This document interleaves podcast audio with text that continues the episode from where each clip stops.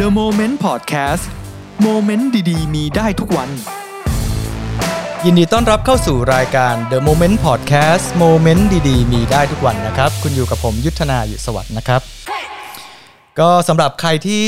โตมาในยุค 90 นะครับ คงไม่มีใครไม่รู้จักเขาคนนี้นะครับ ศิลปินที่เคยพลิกวงการเพลงไทยนะครับ ด้วยแนวเพลงที่เรียกกันว่า alternative ซึ่งมีอิทธิพลมากต่อวัยรุ่นยุค 90 นะครับ แล้วก็ยังเป็นแนวเพลงที่ยังอยู่ในใจของคนหลาย ๆ คนนะครับ วันนี้เราจะมาพูดคุยกับศิลปินท่านหนึ่งนะครับ ถึงความเป็นตำนานของเขา และความเป็นตำนานของเพลงในยุค 90 นะครับ ยินดีต้อนรับพี่ออดี้เด็กเอาเตอร์นะครับ สวัสดีครับพี่ออดี้ครับ สวัสดีครับ สวัสดีครับ สวัสดีครับ ขอบคุณมากเลยนะครับพี่ที่ที่มาร่วมแชร์โมเมนต์กับทางรายการ The Moment Podcast นะครั ยิ บ นดีครับผม ก็ก่อนอื่นเลยผมต้องบอกพี่ว่าบทเพลงของพี่เนี่ยจริงๆแล้วก็เคยมีอิทธิพลในในช่วงหนึ่งของชีวิตผมเหมือนกันนะครับเพราะว่าผมก็โตมาในยุค 90 เป็นเด็กวัยรุ่นเฮี้ยวๆมาเหมือน กันนะครับ มันเป็นดนตรีของเหมือนเป็นการกรบฏทางดนตรีอะครับ เราก็เลยเรียกแนวนี้ว่า alternative ครับผม ครับ ทีนี้เรามาย้อนอดีตกันนิดหนึ่งนะพี่เนาะ ได้เลยฮะ เผื่อแบบเด็กๆ ที่ยังไม่รู้ว่าทำไมพี่ออดี้ถึงเป็นหนึ่งในตำนานของยุค 90 จริงๆแล้วก็ถ้าย้อนไปก็ต้องย้อนกลับไปตอนอายุ 22 ผมได้เข้าห้องบันทึกเสียงครั้งแรก ในฐานะโปรดิวเซอร์หลังจากที่เข้าไปทำงานที่บริษัท BMG Thailand ซึ่งเป็นค่ายเพลงต่างประเทศ ซึ่งตอนนั้นผมก็เลือกคุณอุ้ยลวิวันจินดา ครับผม แล้วก็พี่ฮาร์ด ครับ พี่ฮาร์ดสุทธิพงศ์ ครับ มาร้องสองเพลง อ่าฮะ ที่ผมแต่งไว้ในเพลงประกอบภาพยนตร์แอนิเมชัคนรับ เรื่องโปกาฮอนตัส ซึ่งอันนั้นก็เป็นผลงานชิ้นแรก ผล เล งาน ย ชิ้นแรกเลย ครับ แล้วหลังจากนั้นอีก 3 เดือนผมก็มีโอกาสทำอัลบั้มอัลบั้มแรก โอเค เป็นมินิอัลบั้ม4 5 เพลงนะฮะ ครับ ชื่ออัลบั้มก่อนเกิดเหตุ ก่อนเกิดเหตุนี่เป็นอัลบั้มที่ค่อนข้างจะพลิกวงการเพลงไทยในปี 2538 อันนั้นเป็นแนวเพลง alternative เลยไหม อัลเทอ พี่ ร์เนทีฟเลยครับ ก็เป็นเพลงแบบหัวกะทิทั้งนั้นเลย ครับ ไม่ว่าจะเป็นเพลงเคย เพลงเหตุผล เพลงรำคาญ อ๋อโอเค นี่ยล้วนอยู่ในอัลบั้มก่อนเกิดเหตุทั้งสิ้น แล้ว ครั ก็ บ หลังจากที่อัลบั้มก่อนเกิดเหตุขายดีเป็นเทน้ำเทท่าแล้วก็ อืม อย่างไม่คาดฝันนะครับอย่าง ครั ไม่ บ คาดฝัน ก็คือได้รับความนิยมอย่าง ใช่ สูง ครับ แล้วก็เพลงติด อ่า ชาร์ตอันดับหนึ่ง ครับ ตั้งแต่อัลบั้มยังไม่วางแผงเลยฮะคือผมเป็นศิลปินที่แบบใจร้อนเนี่ยเอาเพลงไป เออ ให้วิทยุเปิดก่อน โดยไม่คิดว่ามันจะดังเร็วอะฮะ ครับ ปรากฏว่ามันดังเร็วแล้วเรายังทำมินิอัลบั้มไม่เสร็จเลยยังบันทึกเสียงอยู่เลย อืม มันก็เลยทำให้เพลงติดชาร์ตระดับหนึ่งแต่ไม่ไม่มีของขาย ครับผม แฟนเพลงก็อั้นกันมาก ครับ หาฟังกันในวิท ยุ จนกระทั่งมันวางแผง พอมันได้รับความนิยมแล้ว พี่ก็ตัดสินใจทำเป็นอัลบั้มเป็นฟูลอัลบั้มเลย หลังจากที่มินิอัลบั้มขายได้ถึง1นึ่งแสนสองหมื่นตลับเทปนะฮะ เทปฮะ ก่อ สมัยนั้น ทป นะ ฮ ใครเกิดยุค 90 ต้องรู้จักนะครับ ก่อน เทป จะมี นะครับ ซีดีเราก็จะมี ใช่ เทปคาสเซ็ตนะครับ ฮะ แล้วก็มันเป็นปัจจัยสำคัญของวัยรุ่นยุค 90 เลยว่าใครชอบศิลปินคนไหน อืม วงไหนก็จะมีเทปคาสเซ็ตของวงนั้นแบบ ถูกต้อง แทบจะทุกคนในห้องเรียนต้องมีคนละม้วนอะไรเงี้ย ครับ มัจะไม่เหมือนยุคสมัยใหม่ที่แบบมันไม่มีเป็นชิ้นเป็นอัน เออ นะครับ เออ แล้วก็ยุคนั้นก็พอขายได้เยอะมากทางบริษัทก็ให้ทำเพลงต่อให้ครบอัลบั้มเต็ม ครับ ก็ได้ออกอัลบั้มเต็มชื่ออัลบั้มออดี้เป็นเหตุ เดือนกุมภาพันธ์ปี 2539 หลังจากนั้นก็ทัวร์คอนเสิร์ตกันทั่วประเทศไทย แล้วก็เพลงก็ขายดีครับ ครับ ขายได้เกินล้านตลับ สมัยก่อนเวลาใครที่แบบแตะล้านตลับเขาก็จะมีการเปลี่ยนปกเทป อ่า เพิ่มเพลงพิเศษ า อะไรเงี้ย าอ่า ของผมได้รับโอกาสที่ดีจากบริษัทแม่ก็คือบริษัท BMG ประเทศเยอรมนี ครับ เอ่ออัลบั้มเกินเหตุ ฉลองครบล้านตลับของออดี้ในปี 2539 เนี่ยก็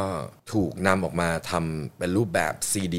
อืมอืม ซีดีที่พิเศษมากก็คือซีดีรูปสามเหลี่ยม ไม่เคยมีซีดี โอเค สามเหลี่ยมในโลกนี้ ครับผม อันนั้นเป็นซีดีสามเหลี่ยมแผ่นแรกในโลกแล้วก็ ซีดีสามเหลี่ยมแล้วมันเล่นยังไงวะพี่ มันเล่นได้ครับผมมันเล่นได้แต่ว่ามันเล่นได้กับเครื่องเล่น เครื่อง ทั่ว เล่น ไป แต่ไม่ อ๋อ ใช่เครื่องเล่นในรถ ส่วนใหญ่คนก็ซื้อเก็บไว้ ครับ นะครับ ก็ทำมาประมาณ 20,000 แผ่น หมด หม เก ดเกลี้ ลี้ ยง ยงภายใน 2 สัปดาห์ ผมเองซื้อทันแค่ 2 แผ่นเอง แล้วปัจจุบันนี้ ผ พี่ยังมีอยู่ไหม มีเก็บไว้ อ๋อ ครับ โอเค เก็บไว้แล้วก็เพลงในอัลบั้มเกินเหตุ ครับ ก็จะมีเพลงพิเศษเพิ่มเข้ามาแล้วก็ได้รับความนิยม อืม นะครับ ฉะนั้นเพลงชุดแรกของออดี้เนี่ย มันโชคดีที่ว่า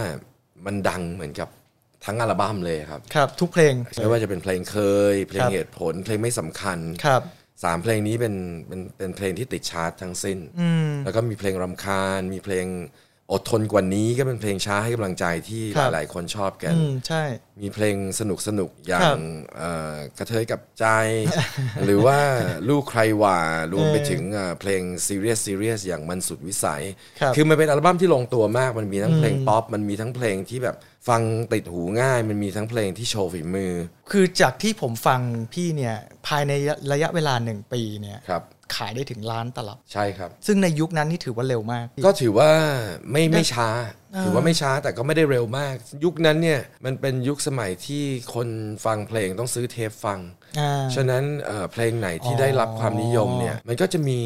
นอกจากออดี้แล้วก็จะมีศิลปินท่านอื่นบ้างที่แบบที่แตะล้านตลับ ครับ นะครับ ซึ่งในยุคนั้นเนี่ยกว่าจะได้ฟังเพลง เราก็จะต้องรอฟังจากวิทยุเขาเปิด ใช่ครับ แล้วหรือไม่เราก็ต้องโทรไปขอ ใช่ครับ เออขอเพลงเคยของพี่ออดี้ครับ อะ อะไร ไรอย่อา ย่าง ง เงี้ เงี้ ย ย แล้วก็ ต้องต่อรอฟัง สายเกยแล้วต้องรอฟัง แล้วไม่รู้เขาจะเปิดหรือเปล่า ใช่ คือถ้ามันหมดเวลาในในในเทปในในใช่นั้นก็เราก็ไม่ได้ฟังในยุคนั้นจะเป็นลักษณะอย่างนั้น ใช่ครับ ขอย้อนกลับไปนิดพี่ออกอัลบั้มมาทั้งหมดกี่อัลบั้มอีกกี่ออกเทป ผ มาทั้งหมมด ไม่ได้เคยนับมานับด้วยกันดีกว่าครับ ผมอ ครั อก บ อัลบั้มก่อนเกิดเหตุ เป็นเหตุเกินเหตุ ซึ่งเป็น 3 พาร์ทของอัลบั้มชุดแรก ครับ ในปี 2538 ถึง 2539 อ่าโอเค ปี 2540 ผมออกอัลบั้ม 1 ปีต่อมา เป็นอัลบั้มที่ 2 ของ ค อ รับ ดี อืม ซึ่งไปเล่นคอนเสิร์ตเปิดตัวที่ประเทศสิงคโปร์แล้วก็กลับมาวางแผ คน รับ ที่ประเทศไทยในเดือนมีนาคมปี 2540 ครับผม ต่อมาก็ปี 2541 มีอัลบั้มพิเศษ อ่า เป็นอัลบั้มที่รวมฮิตเพลงชุดแรกกับชุดที่ 2 ครับ แล้วก็เพิ่มเพลงพิเศษก็คือเพลงละคร ตอนนั้นผมมีโอกาสทำเพลงละคร ก็เลยได้ใส่เพลงพิเศษเข้าไปอีก 2 เพลงก็คือเพลงอย่าทำอย่างนี้เลย แล้วก็เพลงฝังใจ เป็นเพลงประกอบละครช่อง 3 ที่ผมทำตอนนั้น ครับ แล้วก็หลังจากอัลบั้ม The Show Must Go On ที่ออกในปี 2541 อืม อ่าปี 2542 ผมได้ออกอัลบั้ม Audi Man in Motion อารมณ์ผู้ชาย ซึ่ง ครับ มีเพลงสุดที่รัก อ๋อ มีเพลงตายยาก มีเพลง อ่า ฉันเกลียดสายตาพ่อเธอที่มองฉันอะไรพวกเนี้ยครับ อ่าอ่าอ่าใช่ แล้วก็ ใช่ ทัวร์ คอนเสิร์ตกันเยอะมาก ครับ จนกระทั่งปี 2543 ผมได้ออกอัลบั้มออดี้จ๋า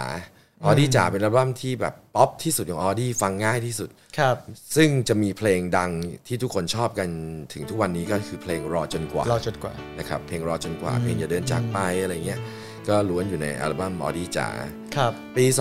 2544 ผมมีคอนเสิร์ตร่วมกับทาง Channel V Thailand ในสมัยนั้น อ่า เป็นคอนเสิร์ต ใช่ อะคูสติก อ่า ครั้งแรกของ ครับ แบบสายเอาเตอร์ สายร็อก เออ แบบผมเลย เออ ที่ทำแบบอะคูสติกคอนเสิร์ตคล้ายๆกับอันปลั๊กอะไรอย่าง อ่า เงี้ย ใช่ใช่ช่วงนั้ แต่ นมัน ว่า จะ เราไม่ได้อันปลั๊กเราเสียบปลั๊กเล่น แบบเป็นกีตาร์โปร่งไฟฟ้า เป็น ครับผม เบสไฟฟ้าอะไรเงี้ยเราก็เลยไม่กล้าใช้คำว่าอันปลั๊กก็เลยใช้คำว่าอะคูสติกก็เป็นอ อ่า อดี้อะคูสติกร่วมกับทาง Channel V ครับ ก็เป็นอัลบั้มชื่อว่าอัลบั้มเบอร์ 5 ประหยัดไฟ อืมอืม เบอร์ 5 ประหยัดไฟมันเป็นชุดที่ 5 พอดี ครับ ก็เบอร์ 5 ประหยัดไฟแล้วก็เป็นอัลบั้มที่ขายดีตลอดการชุดหนึ่งเลย ครับ แล้วก็หลังจากเบอร์ 5 ประหยัดไฟ ครับผม ปี 2544 44 ถัดมาปี 2545 ก็ได้ออกอัลบั้มอรดีติดมัน ซึ่งมีเพลงที่คนรู้จักอย่างเช่น ไม่ใช่เจ้าชาย ไม่ใช่เจ้าชาย อะไรอย่างเงี้ยครับผม ก็ที่ออกอัลบั้มอย่างเป็นทางการ โดย ก็ มี ประมาณ ค่ายก็ อ่า ก็ ฮะ ถึงประมาณ 2545 ทัวร์คอนเสิร์ต 2 ปีครับ จนถึงปี 2547 ครับ หลังจากนั้นก็ไม่ได้ต่อสัญญากับค่ายเนื่องจากว่า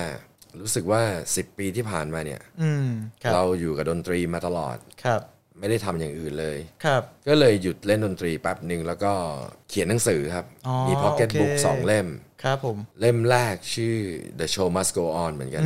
ซึ่งหมายถึงว่า 10 ปีที่ผ่านมาเนี่ย อะไรทำให้เรามาถึงจุดนี้ ครับ แบบอะไรจับพลัดจับผลูมาให้แบบเด็กคนหนึ่งที่เรียนจบวิศวะ อ่า จากประเทศฟิลิปปินส์เนี่ยแล้วก็กลับมาเมืองไทยแล้วมาได้เป็น ครับ ศิลปินนักร้องเฉย เลย ทั้งทั้งที่แบบ ก็เป็นหนัง มันมันมันไม่ได้คาดคิดเลยอะไรอ ครับ ย่าง ผมเงี้ยครับ มันก็เป็นหนังสือที่รวมชีวประวัติ ใช่ ย่อๆ ของ ใช่ พี่อัน ใช่ นั้นใช่ไหมฮะช่วงนั้น แล้วก็อีกเล่มหนึ่งชื่อเขียนอารมณ์ให้เป็นเพลง ครับ เขียนอารมณ์ให้เป็นเพลงมันก็คือ เกี่ยวกับอะไรฮะพี่ เกี่ยวกับที่มาที่ไปของแต่ละเพลงของออดี้ไม่ว่าจะเป็นเพลงเคย เพลงไม่สำคัญเพลงสุดที่รักว่าทำไมถึงแต่งเพลงเหล่านั้น อ๋อ เขียนอารมณ์ให้เป็นเพลงเพลงเหล่านี้มันเกิดมาจากอารมณ์ ครับ ข้างใน ครับ เราดึงอารมณ์ออกมาให้เป็นเพลงยังไง ผมก็เลยเขียนหนังสือเรื่องเออเขียนอารมณ์ให้เป็นเพลง ซึ่ง ครับ มารู้ทีหลังก็ดีใจว่าหนังสือเล่มนี้เป็นแรงบันดาลใจให้หลาย ๆ คน ครับ วมไปถึงศิลปินอย่างคุณต้าพาราด็อกซ์ด้วยเขาก็ อ๋อ ได้อ่านหนังสือเล่มนี้แล้ว อ่า เป็นแรงบันดาลใจให้เขาเขียนหนังสือของเขา อ๋อโอเค ไรอย่างเงี้ยครับ โอเค แสดงว่าทุกเพลงของพี่ที่พี่ออกอัลบั้มมาเนี่ย พี่แต่งเองหมด ตั้งเองหมดเลยครับ ทั้งเนื้อร้องทั้งทำนอง ใช่ครับ พี่ออกมา 6 7 อัลบั้ม ใช่ครั ตั้ บ งแต่ ร้อยเพลงอาจจะมีสัก98 เพลงที่แต่งเอง อีก 2 เพลงก็ให้มือเบสแต่งบ้างเอาลายมือเพื่อนๆในวงมาบ้าง เพื่อให้มันแบบไม่จำเจ ครับ แต่ว่า 98%เป็นออดี้แต่ง ไอ้แนวเพลงทั้งหมดที่พี่แต่งในช่วงยุคที่พี่ออกเทปมาเนี่ยฮะ ครับ มันจะเป็นแนวอัลเทอร์เนทีฟทั้งหมดเลยไหมฮะ คือผมไม่รู้หรอกครับว่ามันเป็นแนวอะไร แต่ว่าคนฟังตอนนั้นเนี่ยเขาขนานนามดนตรีชุดแรกของเราว่า alternative เพราะมันมันชัดมากมันเป็นการ มากๆพี่ มันเป็นการเปลี่ยนแปลงครั้งใหญ่ของวงการเพลง ซึ่งแบบจากที่ฟังเพลงป๊อปดาราร้องเพลง อ่าใช่ มีคนแต่งเพลงในค่ายที่แต่งให้ศิลปินมีคนทำเพลงให้ ครับ มันมาถึงยุคที่ศิลปินเสนองานด้วยตัวเองทำงานเพลงเอง โดยที่ไม่ได้เน้นสื่อโปรโมททีวีเท่าไหร่เน้นจาก อ่า วิทยุเน้นจากสื่อที่ที่ไม่ต้องเสียเงินไปซื้ออะ ครับผม มันค่อนข้างจะใต้ดิน แต่ว่ามันก็ไม่เชิงใต้ดินเขาเลยเรียกกันว่า alternative หรือหรือว่าอินดี้มันเป็นอินดี้รุ่นแรกเลย ทีนี้อะไรอะไรที่ดนใจให้พี่ตัดสินใจทำแนวแนวเพลงแบบนั้นขึ้นมาในตอนนั้นนะฮะพี่ มันมันเป็นเรื่องใหม่ของคนฟังแต่ว่าสำหรับพวกเราเนี่ยมันเป็นเรื่องของศักยภาพแล้วก็รสนิยม เราเรารู้สึกว่าเราไม่ได้เล่นกีตาร์แบบโซโล่หูหูดับตับไหมเหมือนกับสมัยกีตาร์ฮีโร่ อ่าใช่ เราเล่นกีตาร์ได้แค่ไหน เราก็เล่นแค่นั้นเราเอามัน คือดนตรีอัลเทอร์เนทีฟมันเริ่มมาจากความดิบและมัน ครับ มันเริ่มมาจากการที่แบบอาจจะมีเด็กกลุ่มหนึ่งตั้งวงกันทั้งทั้งๆที่เล่นกันไม่เก่งหรอก อ่า แล้วก็แบบอยากจะเล่นน่ะแต่เวลาเล่นแล้วใส่อารมณ์กันแบบสุดๆ มันก็เลยเปิดตลาดว่าการเล่นดนตรีเนี่ยมันไม่จำเป็นที่จะต้องเป็น perfectionist มันไม่ ครับ จำเป็นที่จะต้องแบบคุณต้องโซโล่รวดเร็วมาก ถึงจะเป็นนักดนตรีร็อกได้มันไม่จำเป็นนักดนตรีร็อกไม่จำเป็นต้องผมยาวนักดนตรีร็อกไม่จำเป็นต้องแบบใส่เสื้อหนังชุดหนัง แต่งเกงยีนส์ขาดขารองเท้าผ้าใบ ครับ เสื้อยืดเก่าๆมือสองก็ าฮะ ก็ร็อกได้ เออเออเออ ผมซอยสั้นก็ล็อกได้ ครับ แล้วมันไม่ใช่เป็นกระแส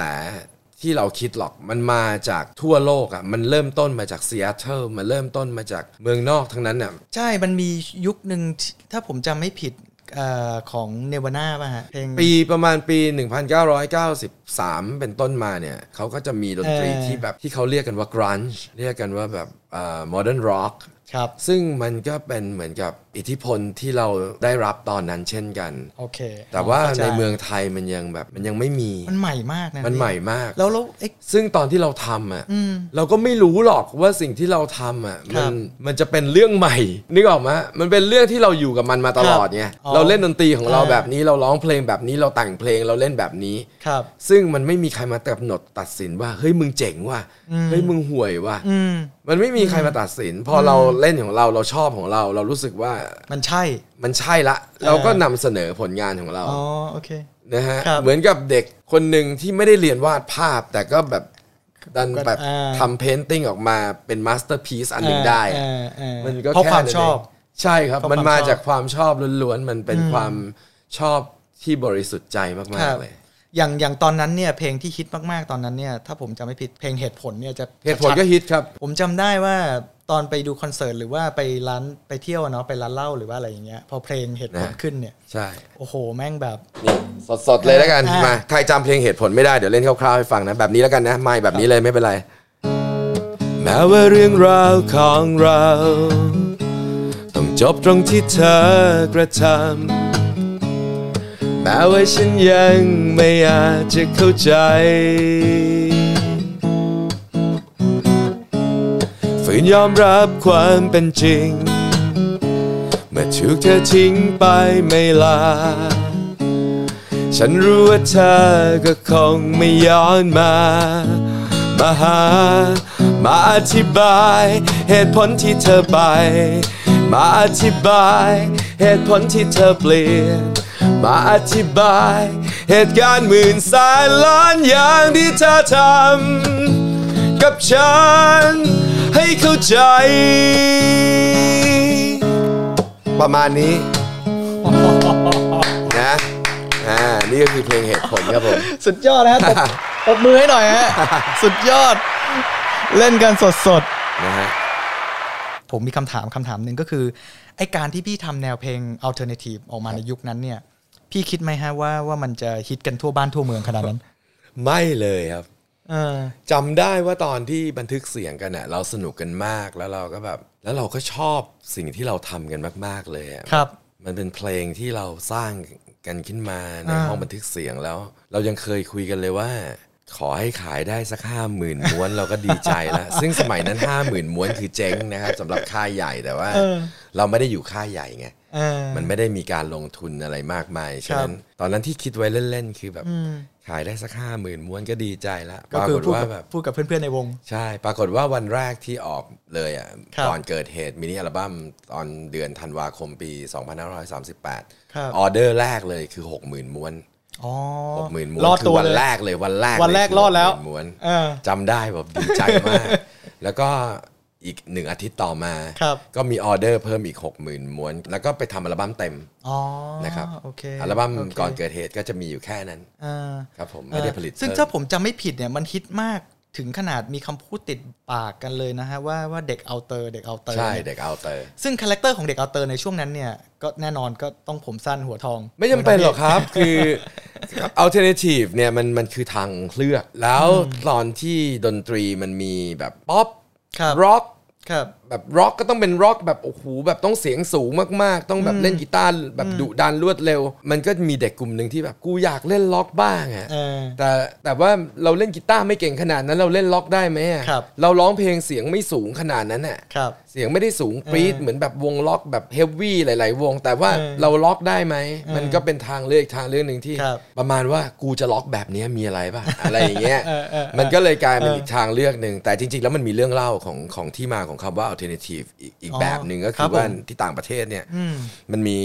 ผู้ชายคนหนึ่งที่แบบทำเพลงอยู่ที่บ้าน แล้วก็เนี่ยเอาซีดีมาสิบแผ่นเนี่ยมาฝากร้านขายหน่อยไอทำเอง ครับ อะไรอย่างเงี้ย ครับ ทางร้านเขาก็แบบเขาก็ฟัง อ่า แล้วเขาก็โอเค ตัดสินใจว่าจะช่วยจะช่วยวางขายให้ให้พื้นที่ใน ครับ การวางแผง ครับ แล้วเขาก็ไม่รู้ว่าจะแบบจะเอา จะขาย มัน ได้ วางไว้ตรงไหนอะช่องไหน ช่องร็อก อ๋อโอเค ช่องป๊อป เออเออ ช่อง เออ แจ๊ส เออ ช่องคันทรีช่องซาวด์แทร็กช่องอินสตูเมนทัล อ๋อเออ ไม่รู้ว่าจะแบบแม่งแนวไหนวะเนี่ยอ่ะเปิด เกิด เปิด เปิดช่องใหม่ เปิดช่องใหม่ alternative alternative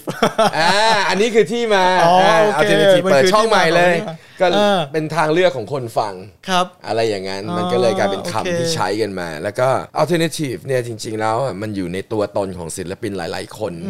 โดยที่เราอาจจะไม่ได้มองเขาเป็น alternative ผมมองศิลปินใต้ดินเมื่อก่อนหลาย ๆ คนว่า ครับ เขาก็มีความเป็น alternative อย่างเช่นปฐมพรปฐมพร ครับ พรายอย่างเงี้ย ครับ หรือว่าอย่างซีเปียซี โอ้ เป็น สิ แบบ เปียโอ้โหไม่ได้ฟังนานมาก อะไรอย่างเงี้ยมันคือเพลงใต้ดิน ผมว่านั่นก็คือ alternative คือทางเลือก อ่า เพียงแต่ว่าในตอนนั้นมันยังไม่ได้บัญญัติศัพท์นี้ไว้ ครับ นะฮะ ครับ แล้ว alternative เนี่ย modern dog ชุดแรกก็เป็น alternative Alternative ดังในกลุ่มนักศึกษา อืมครับ อดี้ก็เป็นแฟนเพลงของพวกเขาเหมือนกัน ผมก็หนึ่งในนั้น นะ ฮะ แล้วก็สาเหตุที่คนมองออดี้เป็น alternative มาก ๆ เนี่ย ครับ อาจจะเป็นเพราะว่าผมเป็นศิลปินคนแรกที่พอออกเพลงแนว alternative แล้วมีโอกาสไปออกรายการใหญ่ ๆ ใน ครับ สมัยนั้นไม่ว่า ครั จะ บ เป็นรายการของคุณวิทยวัฒน์ของคุณไตร ครับ ภพ ครับ แบบออกทุกรายการเลยอะ ครับ ผมคิดว่าผมเป็นคนทำให้ alternative อะกลายเป็นแฟชั่นในตอนนั้น ตอนนั้นพี่รู้สึกยังไงฮะที่ที่มีคนทั่วบ้านทั่วเมืองแทนตัวเองว่าเอ้ยกูเด็กเอาเตอร์นะเว้ยกูออก ผมไม่เคยคิดว่าตัวเองดังเลยครับ ตอนที่มีชื่อเสียงเนี่ย ถ้าย้อนกลับไปอะโอเคเราเรามองมันได้ แต่ในเวลานั้นเนี่ย สิ่งที่เราเป็นสิ่งที่เราทำอยู่ทุกวันคือตื่นมาขึ้นรถตู้ ครับ ไปเล่นคอนเสิร์ตจังหวัดนั้น อ๋อ จังหวัดนี้ อ่า เดินทางตลอดเล่นคอนเสิร์ตหลายจังหวัดจนบางทีผู้จังหวัดผิดก็มีครับ คือชีวิตเราชีวิตเรามันไม่ได้แบบ ไม่ได้ดูข่าวไม่ได้อ่านหนังสือพิมพ์มาเป็นประมาณ 6-7 เดือนที่เราทัวร์คอนเสิร์ตเล่นดนตรีแทบทุกคืน ครับ ช่วงนั้นเป็นช่วงที่ผมไม่รู้เลยว่าความดังคืออะไร แต่ผมรู้ว่าผมมีงานเล่นดนตรีเยอะ แล้วทุกครั้งที่ไปเล่นคนก็จะเต็มไปหมดเลย ล้น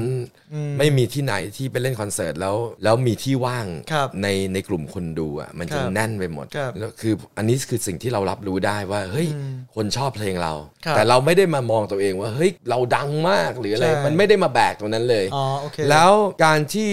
เด็กหลาย ๆ คนในยุค 90 เรียกแทนตัวเองว่าเป็นเด็กเอาเตอร์เนี่ย ผมรู้สึกดี แต่ผมไม่ได้คิดว่าผมเป็นต้นเหตุ ผมคิดว่ามันเกิดจากกระแสที่สมัยนั้นเนี่ย นอกจากออดี้ ครับ ที่ออกดนตรีมาใน ครับ ยุคอัลเทอร์เนทีฟแล้ว เรายังมีอีกหลาย ๆ วงมาก ๆ ในยุ ค ครับ นั้น ซึ่งต้องให้เครดิตพวกเขาด้วย อ่าโอเค คือลำพังออดี้เนี่ย คงไม่ได้แบบผมมาคนเดียวโดด ๆ แล้ว ดังเปรี้ยงป้างและทุกคนเป็นกระแส ครับ เพราะผมไม่ใช่ ครับครับ ผมคิดว่ามันเป็นกระแสของดนตรีไทยในตอนนั้นพอดี อืม ที่ไม่ว่าจะวงใดออกมาเนี่ย มันก็จะเป็นคล้ายๆแน มัน ว จะมีอ่า ที่ มัน เรา จะมี ทำไว้อะ ใช่ มันจะมีกลิ่นไอ ใช่ครับ กลิ่นไอ ใช่ครับ ล้ายๆกัน มันได้รับอิทธิพลกัน อ่ ต่อา ๆกันน้ำตาไหลเล่นไป เออ น้ำตาไหลไปแบบ อืม มึงแย่งกูร้องหมด เลยกูไม่ได้ร้องเลย ไม่ใช่ครับ น้ำตาไหลครับซึ้งครับคือคิดกับตัวเองอะนะข ครับ ำๆไม่คิดว่าเพลงที่เราแต่งตอนนั่งซ่วมนี้คนจะมีคนร้องแบบทั้งบ้านทั้งเมืองหรืออะไรอย่างเงี้ย